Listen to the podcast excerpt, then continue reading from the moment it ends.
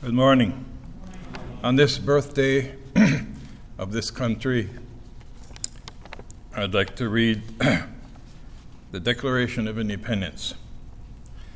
In Congress, July 4th, 1776, the unanimous declaration of the 13 United States of America, when, in the course of human events, it becomes necessary for one people to dissolve the political bonds which have connected them with another, and to assume among the powers of the earth the separate and equal station to which the laws of nature and of nature's God entitle them, a decent respect to the opinions of mankind requires that they should declare the causes which impel them to the separation.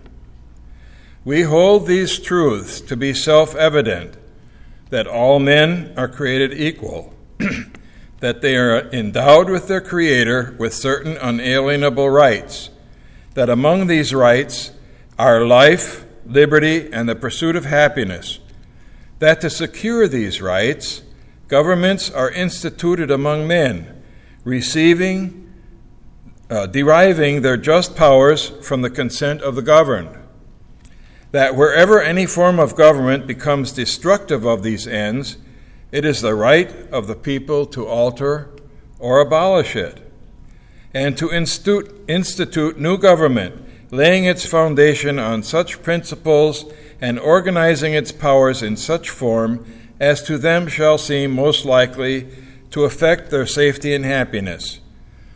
Prudence, indeed, will dictate that governments long established should not be changed for light and transient causes, and accordingly, all experience hath shown that mankind are more disposed to suffer while evils are sufferable than to right themselves by abolishing the forms to which they are accustomed. But when a long train of abuses and usurpations pursuing in, invariably the same object evinces a design to reduce them under absolute despotism, it is their right, it is their duty to throw off such government and to provide new guards for their future, future security. such has been the patient sufferance of these colonies, and such is now the necessity which constrains them to alter their former systems of government. The history of the present King of Great Britain is a history of repeated injuries and usurpations, all having in direct object the establishment of an absolute tyranny over these states.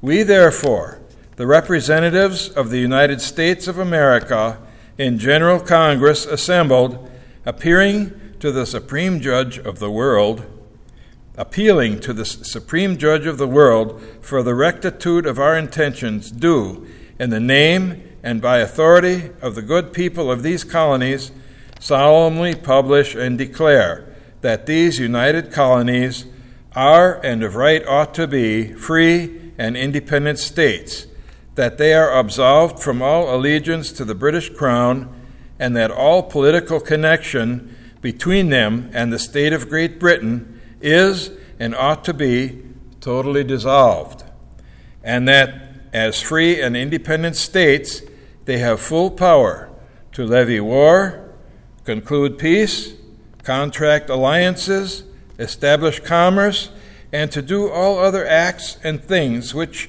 independent states may of right do. And for the support of this declaration, with a firm reliance on the protection of divine providence, we mutually pledge to each other our lives, our fortunes, and our sacred honor. Thank you.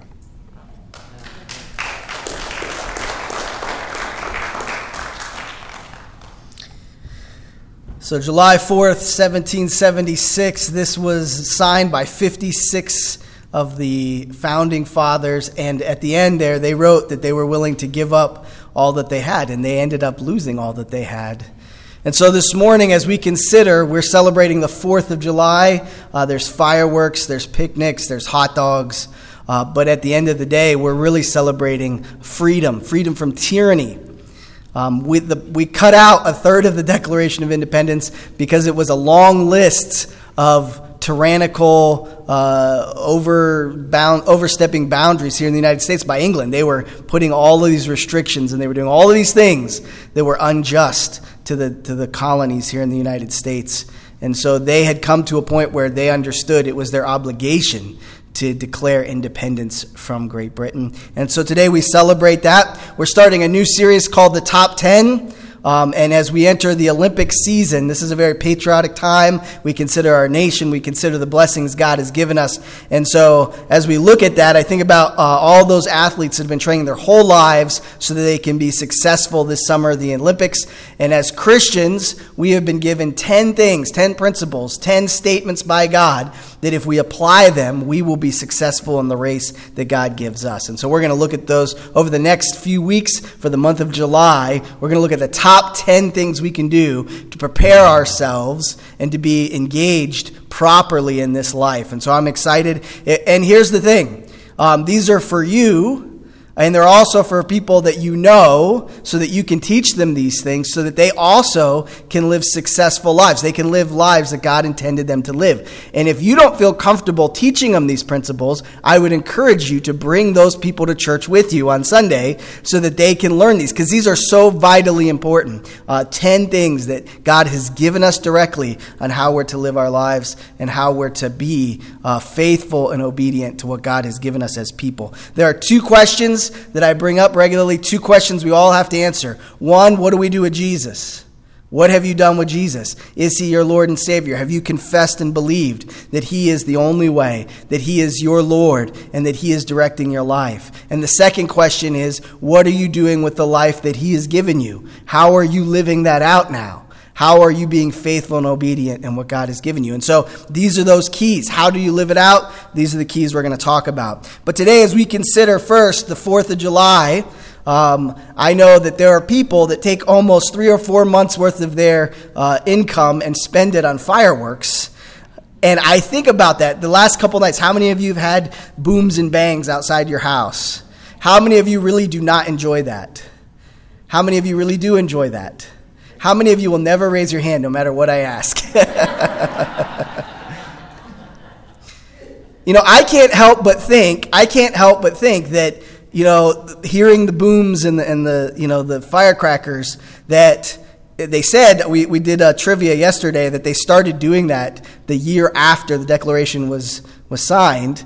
I, I can't help but imagine they're thinking this, the war started again right? And that it's a that it's a scary thing to think that we celebrate with those noises, but those same similar noises were the battles where people lost their lives so that we could have this independence. The sacrifice of people's lives was what was at stake um, for many years in our country's revolution, and so we need to be thankful to those people, thankful to God that even though it didn't look like the colonies should be able to take great the great British Army, that God was uh, sovereign and He allowed us to become an independent nation. And I think there's two things we need to recognize that are so valuable in that. The reasons we should love America, the reasons we should thank God for America every day. One is because we can do what we're doing right now. We can freely gather, declare the name of Jesus, read his words without being censored. That we're not going to go to jail because we're in this room right now. We need to be absolutely thankful to God and thankful to those soldiers that fought for this, that we have the freedom to be in this room, we have the freedom to worship God, and we have the freedom to declare that he is the way, the truth, and the life, that no one comes to the Father except through Christ. We have that right, and we need to be celebrating that today. And the other thing that I think is so valuable so important for us to Christians to always recognize is we have the right to share that. We have the right to share that with our neighbors. We have the right to share that with the people that we interact with. And so I would encourage you as we celebrate the 4th of July and we celebrate this great nation that God has sovereignly allowed to exist, that we recognize the two most important things is that we love God and we share this good news with others because of the freedoms that we have. Just a side note, when I was growing up, we used to, I had friends that would get all these fireworks, and uh, uh, I had a friend who lived near the quarries, and we'd go over there, and uh, one of my friends said, I wonder what it would be like if we threw this aerosol can into a fire. Horrible ideas young men have. Um, and so we all kind of hid you know, behind all these things. My, and I had a friend named Chris, and he hid, and literally, he got behind a tree, and there was a gap the same width of the aerosol can, a gap that he was watching through. And uh, my friend threw the aerosol can in, and it was probably at least 10 yards away from the fire. And that aerosol can flew through the air, right through that gap, and hit him right in the forehead. And we said, God is trying to teach us a lesson. There is no way you could do that, even if you tried to do that. There's no way. And so we need to be praying tonight for all those people that are going to be setting off all these crazy fireworks. Um, hopefully, uh, nothing dangerous and we don't have any disasters. But we are thankful that God does protect us, and we're thankful that we're part of this nation. And so today, as we study God's word and we came here to hear from Him, um, we have been given freedom. We've been given freedom, and what a blessing and what a gift that is. And so, my question as we look to God's Word is what are we going to do with that freedom? What are we going to do with our freedom? You know, those signers of the Declaration of Independence, they went in there knowing they were going to lose everything. They went in there, they knew what was at stake. All 56 knew what was at stake. And you know, we have a similar number of people in this room, and we look about that 56, that group of people has, rav- has revolutionized the world. The world is different today because of the commitment they had to sacrifice everything to do what was right. Sacrifice everything to put their lives on the line so that for the future it could be a better place. And this morning, are we willing to make that kind of commitment? Are we willing to sacrifice everything? Would we, would we be obedient to whatever God called us to do as a church? That whatever sacrifice He asked us, would we be willing to do that? I believe that God has great plans for us as a body. I believe that God is going to do great things with you individually and then us as a corporate family. And I think He's teaching us every day what it is that it, that sacrifice takes. What does it mean to live in our freedom, to live in that truth. And so we're going to look into that this morning as we dive into God's Word, and we're going to see what He has to say to us. So let's precede that with prayer. Father God, you are worthy of our praise. You are holy and just. You are righteous. And Lord, we are so thankful that, Lord, you allowed this nation to come into existence, that it was birthed 244 years ago. And Lord, we're thankful that you have continued to keep us a free nation where we can worship you freely and we can share you freely. Lord, we know the enemy is on the move. We know that there is an attack. We know, Lord, that there is a desire to, to undercut what is happening here and, and to make this illegal and to push your, your people underground and into places uh, of trial. And Lord, we ask that you would protect us. We ask that you would guide us. And Lord, we ask that just like um, those who signed the declaration, that we would have a spirit of bravery, that we would have a sense that what we're involved with is much bigger than us, that we would have a sense of a better future for our children and for their children. And Lord, I pray that you would bless your words, help us to understand them, and help us to allow them to empower us to live for you. We pray this in Jesus' name. Amen. Today we're going to be looking at what that first uh, kind of statement God makes to us on how we can be healthy, how we can prepare ourselves for the race that God gives us. But before we go there, we really have to get the backstory or the context of, of why we have these truths. How did we get here? Where did they come from? And as you look at Scripture, as you look at, there's 66 books written over 1,400 years by over 40 different authors. And you have kings and you have shepherds that are recording information that we read that that was inspired by God for us to understand where we came from, why we're here, and where we're going.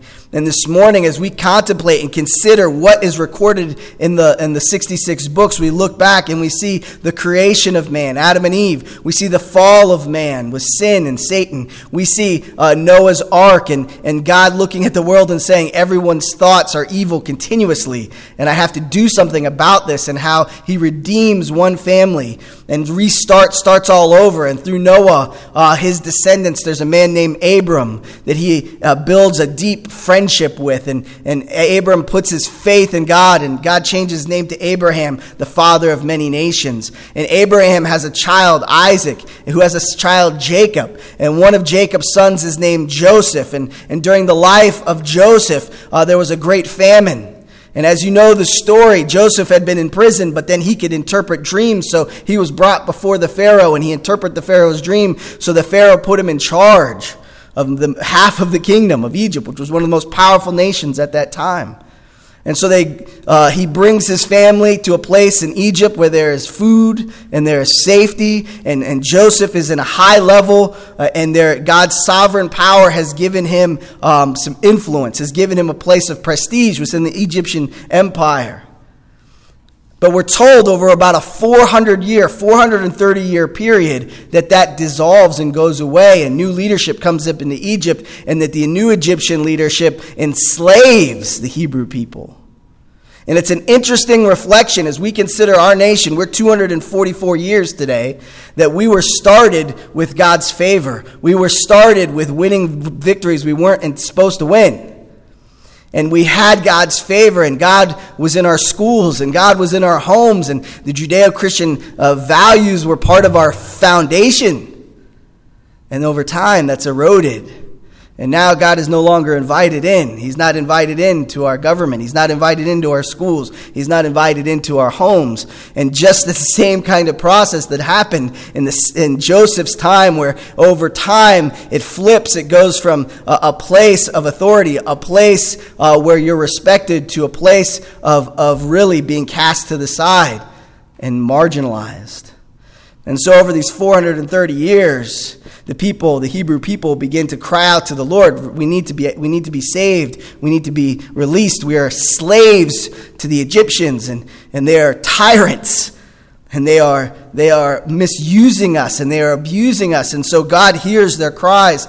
And there, as you know, the story of Moses, who's uh, found in, by, in the Nile in his reed basket. And, and he grows up and he runs, if you remember, he runs because he murders one of the Egyptians. And then later, God calls him back to be the one who's to free the people. And as he returns and as God does these miracles and releases the people, now they begin their journey back to the promised land. And as they're on that journey, God, Moses has this interaction with God on Mount Sinai where God gives him the Ten Commandments. And many of you are familiar with this. If you want to go to the next slide, You've seen this movie, Charlton Heston, Let My People Go. These are the Ten Commandments. Now, the Hebrew isn't really translated commandments, it's translated statements. These are the Ten Statements of God. And so, this is where now, today, as we bring it full circle and see the context, this is God revealing to us what He intends for us to know about life what he intends us to understand about life, and to teach these things to the children, to teach these things to the people we have influence over, that we would know what is God's expectation. I believe it's very important that we, you and I understand there are three t- types of law in the Bible. There are three types of law. There is the, the law of the, the ceremonial law, which was given to the priests. There's civil law, which was given to the Hebrews. And then there's moral law that was given to all mankind. Now, as you look at the civil law and you look at the ceremonial law, the Pharisees established 613 laws that were encompassed in all of this. So there was a lot of laws to obey.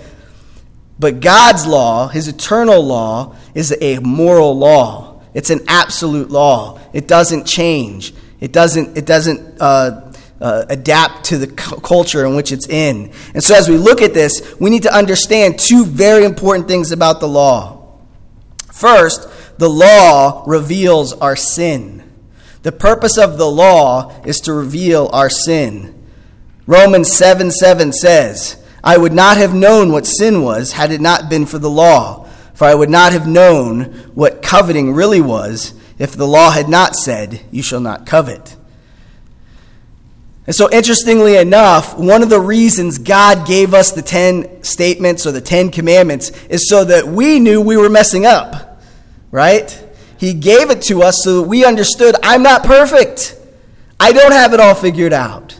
I have a messy life and I have messy stuff going on in my life. I'm not living the way I'm supposed to be living. And so the initial reason for God giving these statements to his people was for them to understand their sinfulness, for us to understand we're broken people. Why is it so essentially important for us to understand we're broken? Why is it so essentially for us to understand we're sinners? Because if we don't think we're broken and we don't think we're sinners, why do we need a Savior? Why do we need to be cleaned? Why do we need to be brought right with God if there's nothing wrong with us? You know, we live in a world where we always look around and say, well, I'm better than them. I'm not as bad as them. I haven't done anything really all that bad. And God says, no, my standard is perfection. My standard is absolute. And you are far from my standard. Every single one. The best of you, the best of you is far from me. And Paul is writing this. He's saying, look, I didn't really understand what sin meant until God gave the law. But in that, he demonstrates grace grace and the law. Romans 7 4 through 6 says, So, my brothers and sisters, oh, sorry, Acts 13 38. Therefore, my, my friends, I want you to know that through Jesus, the forgiveness of sins is proclaimed to you. Through him, everyone who believes is set free from every sin, a justification you were not able to obtain under the law of Moses. So, here, in the book of Acts, we're told that we have been set free from that law. Not set free from it in the sense that we no longer have to consider it, set free in the sense that we are forgiven of our breaking of it. You and I are free. We do not need to live in guilt. Guilt is something uh, initially given to us so that we would move in the right direction. We're not to live in guilt. We're not to live in shame. Many Christians, unfortunately, they hear about the law, they hear about sin, and then they live in the guilt and shame of knowing I'm messed up, I'm a sinner. And they stay there, and we're never intended to stay there. We're never intended to stay in that area of guilt. We are to have victory in life. We are to have courage in life. We are to have an assurance in life that God has cleansed us from all unrighteousness. We are no longer condemned. If you sense this morning that you are condemned, that is not from God. He has set you free. The enemy wants to accuse you. The enemy wants to tell you that you're still under the law. You've, all, you've broken the law. You'll never be good enough. God will never love you. You've done too many bad things. You can never be right with Him. Those are the words of the enemy. God says, I have separated your sin as far as the east is from the west. I no longer judge you. I judge my son in your place. We are cleansed from all of it. We are cleaned. And so the law once reveals our sin, it also reveals the love that God has for us. That while we're yet sinners, Christ died for us and paid for the punishment of us breaking the law. And so we see in Romans 7 4 through 6 So, my brothers and sisters, you also died to the law through the body of Christ, that you might belong to another, to him who was raised from the dead, in order that you might bear fruit of God. For when you were in the realm of the flesh, the sinful passions aroused by the law were at work within us, so that we bore fruit for death.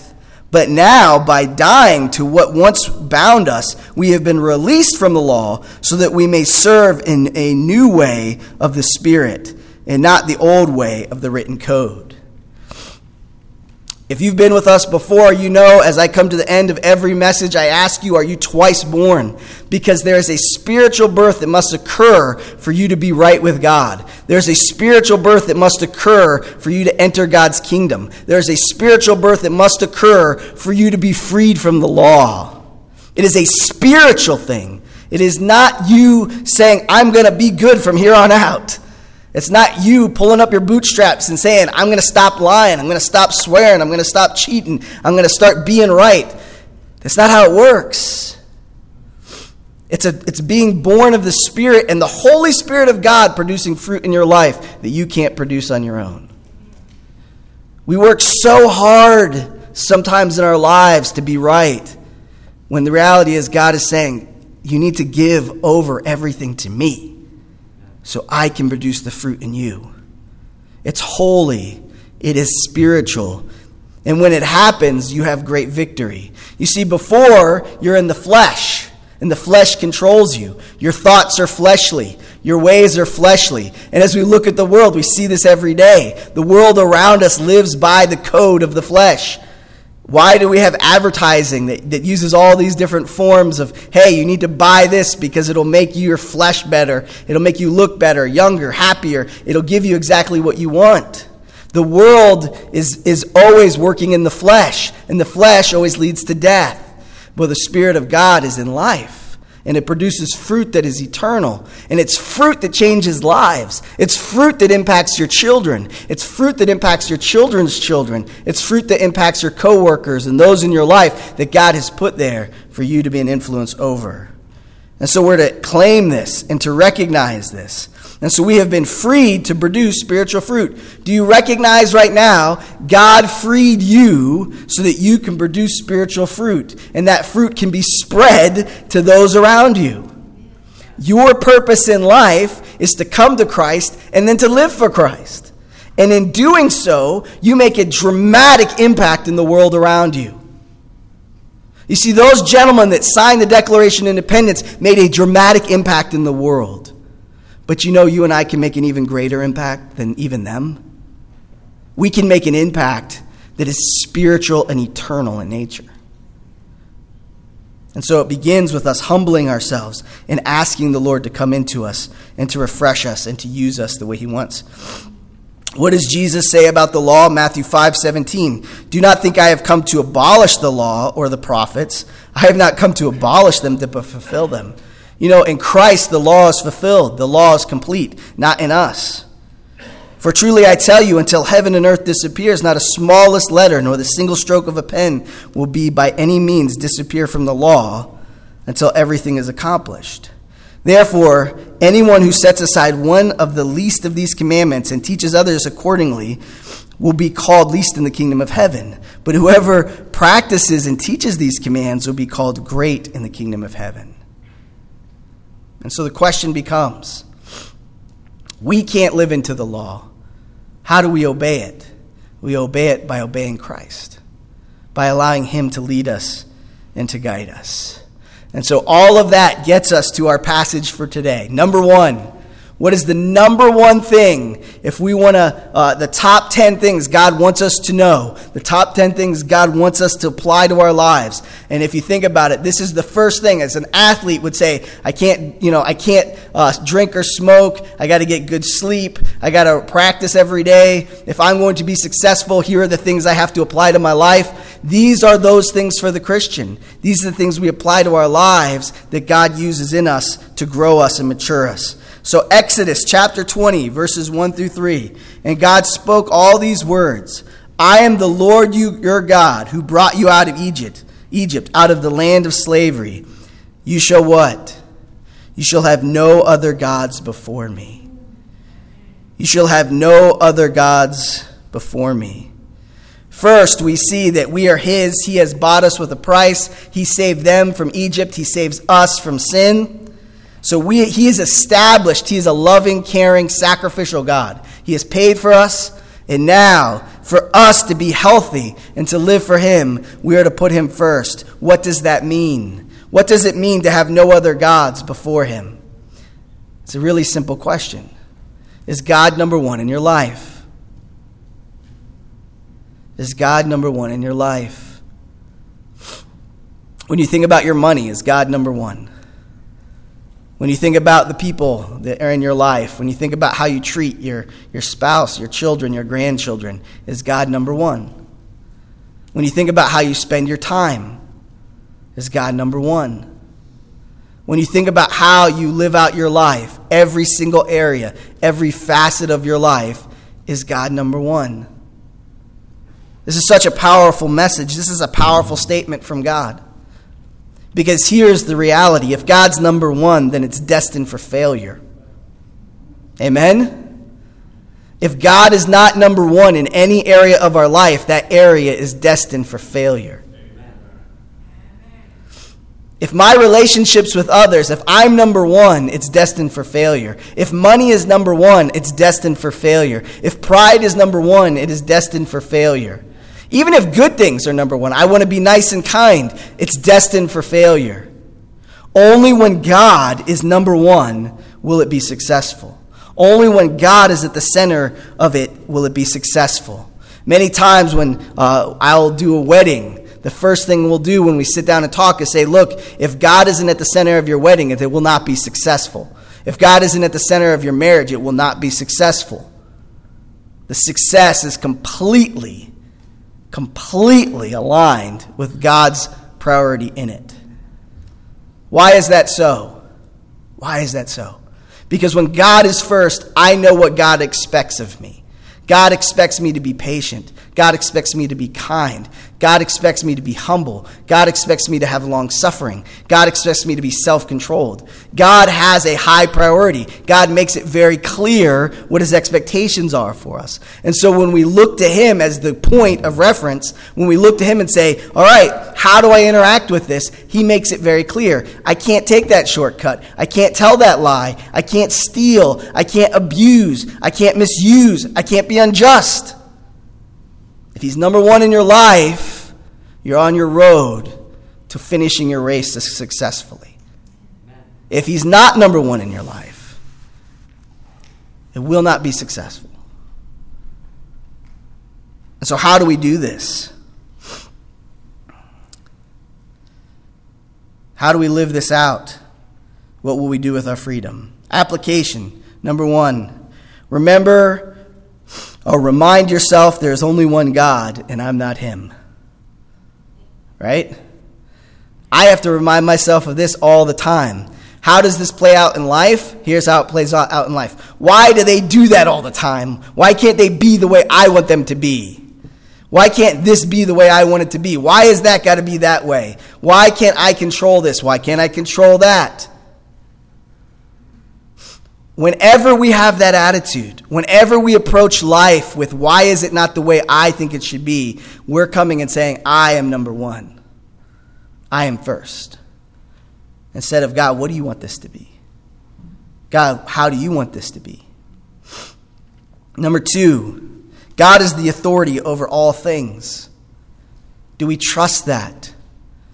You see, it, Part of the reason we don't put God first is we don't believe that He is right and good. We may not say that out loud, but the truth is, we may think we have a better way. We may think there's a better route. And so we don't give Him the authority because we don't know if by giving Him the authority it will work out the way we want it to work out. That God calls us and He says, faith is putting your complete trust in me. Is he the authority in your life? Is the authority? Have you recognized him as the authority of all things?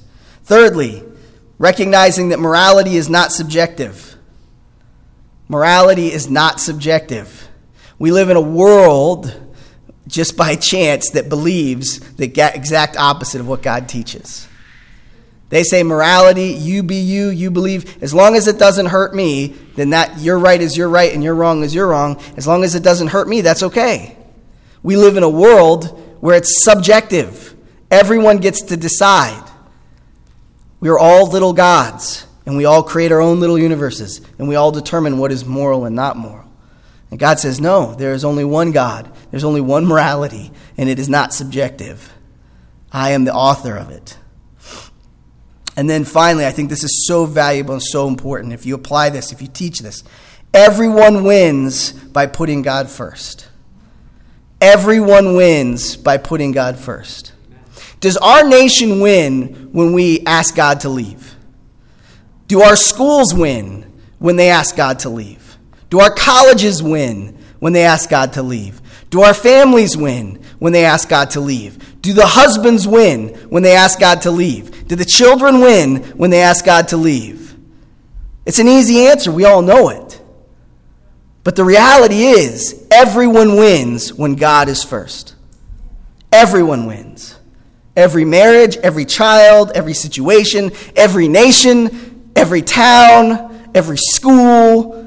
If he is the absolute authority, he will win. And we all will win with him if we put him first. This is a major issue. This is the issue that those signers of the Declaration of Independence came upon. And they said, things are not right. This is not right. What our nation is doing is not right. And I'm willing to sacrifice all that I am and all that I have so that we get right. And do you know what our nation needs to do today? It needs to invite the God of the Bible back. into first place. Right? Back to first place. It will not, a pluralistic society will not last. Do you know the Romans have about 200 more years than we have right now? The Greeks, they, they have a little more than we have. We are not guaranteed infinite as a society, especially if we ask God to leave. We get what we see, you reap what you sow. But you know, it's an amazing opportunity for you and I to be light and to be salt. Am I willing to lose everything to put God first?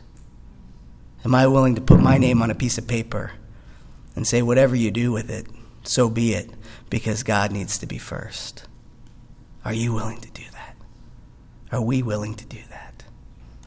It doesn't take an army, it takes 12. And that 12 starts with one, you and I. Are you twice born? Do you know that you're saved?